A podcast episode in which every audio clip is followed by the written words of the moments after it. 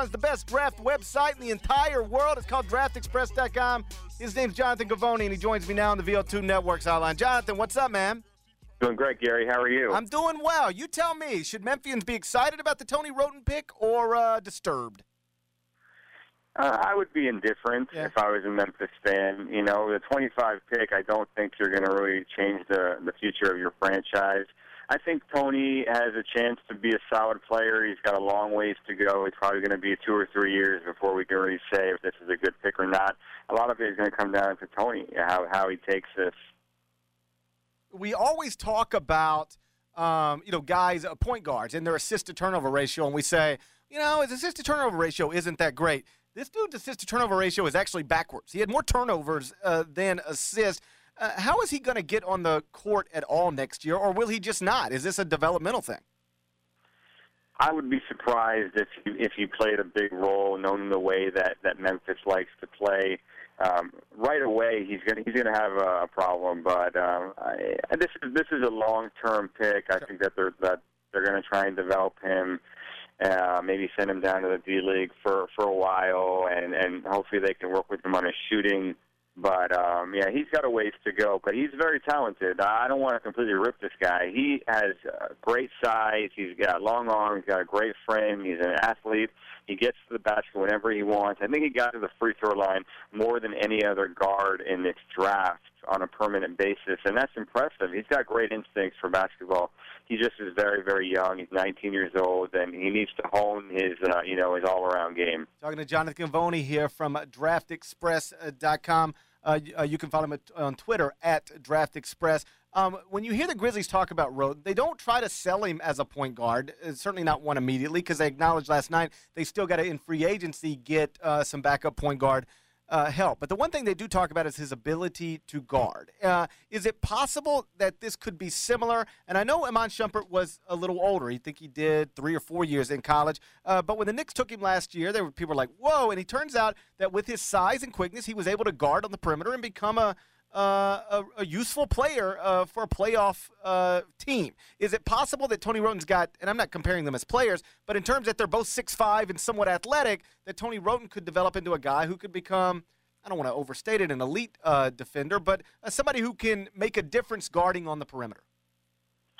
I think so. I mean, I think again that's going to take time. It's not something that's going to come right away because he was by no means a great defender or even a good defender as a freshman in Washington. But he does have the tools to get there down the road if he really commits himself. Uh, he just has very bad habits. You know, he was a, an AAU superstar from age 12. Everybody told him how great he was, and he really was great. I saw him in the first time when he was 15, and I swore I thought I thought I was looking at LeBron James. Right. Um, he so he he bought into that a little bit too much, I think. Um, and defense was not one of the things they stress when you're an AAU superstar. So it's going to take him some time to get there. But if he commits to it, I think he he could be really good on that end of the floor. One of uh, there were a lot of front court players that that fell, uh, maybe not huge surprises, but fell further than a lot of people thought they would fall. One of them, who was actually on the board when the Grizzlies picked, uh, was was Perry Jones. Uh, what's your opinion of Perry Jones? Were you surprised that he fell as far as he did?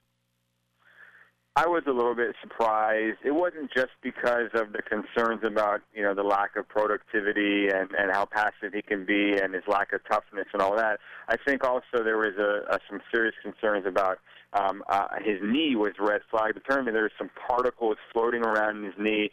And which may or may not require an ACL surgery, which could take him out for the entire year. So, that combined with you know, the serious question marks about his position and all of that, I think really, really dampened his stock. I was never a huge fan, um, but uh, you know, at 28, I mean, you really can't go wrong. I mean, Oklahoma City, if anybody can develop this guy, it's Oklahoma City, and hopefully he takes this, you know, this, this slap in the face, you know, dropping so far the right way. And because his talent is very, very high, I think he can be very good. Um, you know, if he takes this the right way. Listen, there's nothing cool about for your entire life being projected as a top 10 pick and then falling to 28. But on some level, uh, I guess I could envision a scenario where it's better for him. For the first time in his life, a kid who admits he doesn't like being the guy all the time will now have to just be, just listen, go to Oklahoma City, fit in, be surrounded by win- young winners, and, and try to just get on board with them. Is in in a in a weird way, could this be uh, beneficial for Perry Jones's career? Yeah, I mean it's sink or swim time for this kid. Yeah. If he doesn't come around, they'll have no qualms whatsoever about cutting him and sending him to the D League. You know, he'll be off to Europe. So if he wants to make a professional career for himself, he needs to wake up and really look himself in the mirror, which I don't think he's actually done. You know, I went to him at the NBA Combine. When we were doing interviews. I asked him, "What kind of rebounder are you, Perry Jones?" He looked at me and said, "What kind of question is that? That's ridiculous." Like it never occurred to him that anybody would question why a six eleven freak athlete would only average five rebounds a game. Right. So I, I think if these guys in Oklahoma City know what they're doing, and, and I really think that they're gonna, they're going to work with him, and um, and I'm very curious to see how it turns out. The only thing we knew for sure about last night's draft was that Anthony Davis would go number one. He did. How good is he going to be? Anthony Davis is going to be great. Uh, I think he's in a good situation in New Orleans too, not having to carry that offense uh, right off the bat, having a guy like Eric Gordon next to him, and also Austin Rivers uh, I, defensively, he's going to be a stud from day one. Offensively, he's somewhat of a work in progress, but he's got great instincts. He's got great fundamentals. He's got great tools. So I think he'll improve on that end too. I mean, that's a home run pick, and you have to be really excited if you're a New Orleans fan. Uh, the second pick overall was his teammate Michael Kidd Gilchrist. Were you uh, on board with that? What kind of player is Michael Kidd Gilchrist at the next level? I was on board with it. I'm a huge Michael Kidd Gilchrist fan, so I didn't really have an issue with it. I thought that Charlotte, being the worst offensive team in the NBA, might try to go with a guy who was a little bit uh, more of a scorer than Kidd Gilchrist, but um, I think he's going to be a really good NBA player. Uh, I don't think he's going to solve all of Charlotte's problems. They, they still have a long ways to go, but that's a really nice piece to add to your franchise. Uh, how, ultimately, when we look at this in five years, Anthony Davis, I think everybody would answer right now, is going to be the best prospect from this draft. Who would you say, five years from now, we look back, second best prospect from this draft? I think Andre Drummond, even though he got drafted ninth, I think he went to the perfect situation. He is physically even more talented than Anthony Davis. Uh, and I think being next to Greg Monroe is outstanding for him, where he just doesn't have to focus so much on offense. He's not a great offensive player, but he can be like a Dwight Howard type presence on defense if he really lives up to his potential, which I think he will now, being in Detroit. Again, it's the same type of thing as Perry Jones. People tell you you're going to be the number one pick your whole life. You go ninth, it's a slap in the face. There's no way around that. Uh, what about Jared Sullinger? Last night, he obviously slips farther than. Um, anybody would have ever thought at the end of the season. Now I know the back problem has come up, and so uh, actually on draft day it wasn't much of a surprise. But ultimately, uh, with the Celtics, is this going to look like a, a, a, smart pick, or is it going to be one where uh, they reach for a guy who is uh, probably undersized a little for his position and uh, has been red flagged medically? I think that's going to be a huge steal for Boston. I mean, there's no way around the fact that at 21 you have nothing to lose. Your chances of getting uh, and a, a solid NBA player at that spot, you know, is very small historically.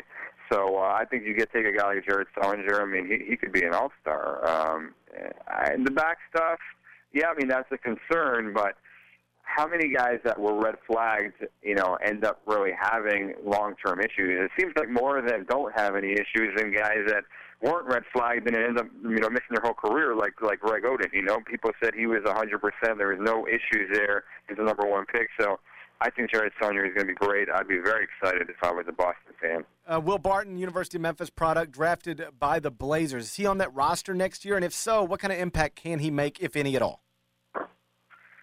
Um, I, I think he'll be on the roster for a couple of years. I think he's going to have to kick and scrap his way, you know, um, into into playing time and, sticking on there. But I mean, he's a tough kid, and uh, I think he's got potential. So probably that wasn't what he envisioned when he declared for the draft. But you know that sometimes that's the way the the ball rolls. So um, I think he'll be okay. And uh, never too early to look ahead to next year. In your opinion, if you had to pick right now, 2013 NBA draft, who's the number one overall pick? I'm going with Shabazz Muhammad. Right. Uh, that guy is a scoring machine. He's uh, a phenomenal defender. He's a very, very intense kid. He's six six. He's he's athletic. Um, can't go wrong with that, in my opinion. That's Jonathan Givony from DraftExpress.com. Go read his stuff at DraftExpress.com. Go follow him on Twitter at DraftExpress. Again, it's the uh, it's the best draft website there is uh, going. A guy who does his work. He's not just sitting in his room putting names on into a computer. He goes and sees these kids. He travels the world, and uh, you can benefit from it. You go read his stuff. Jonathan, thanks so much for carving out a few minutes, man. Great work on the draft, and I'll catch up with you soon. Thanks for having me, Gary. All right, buddy. Jonathan Givony.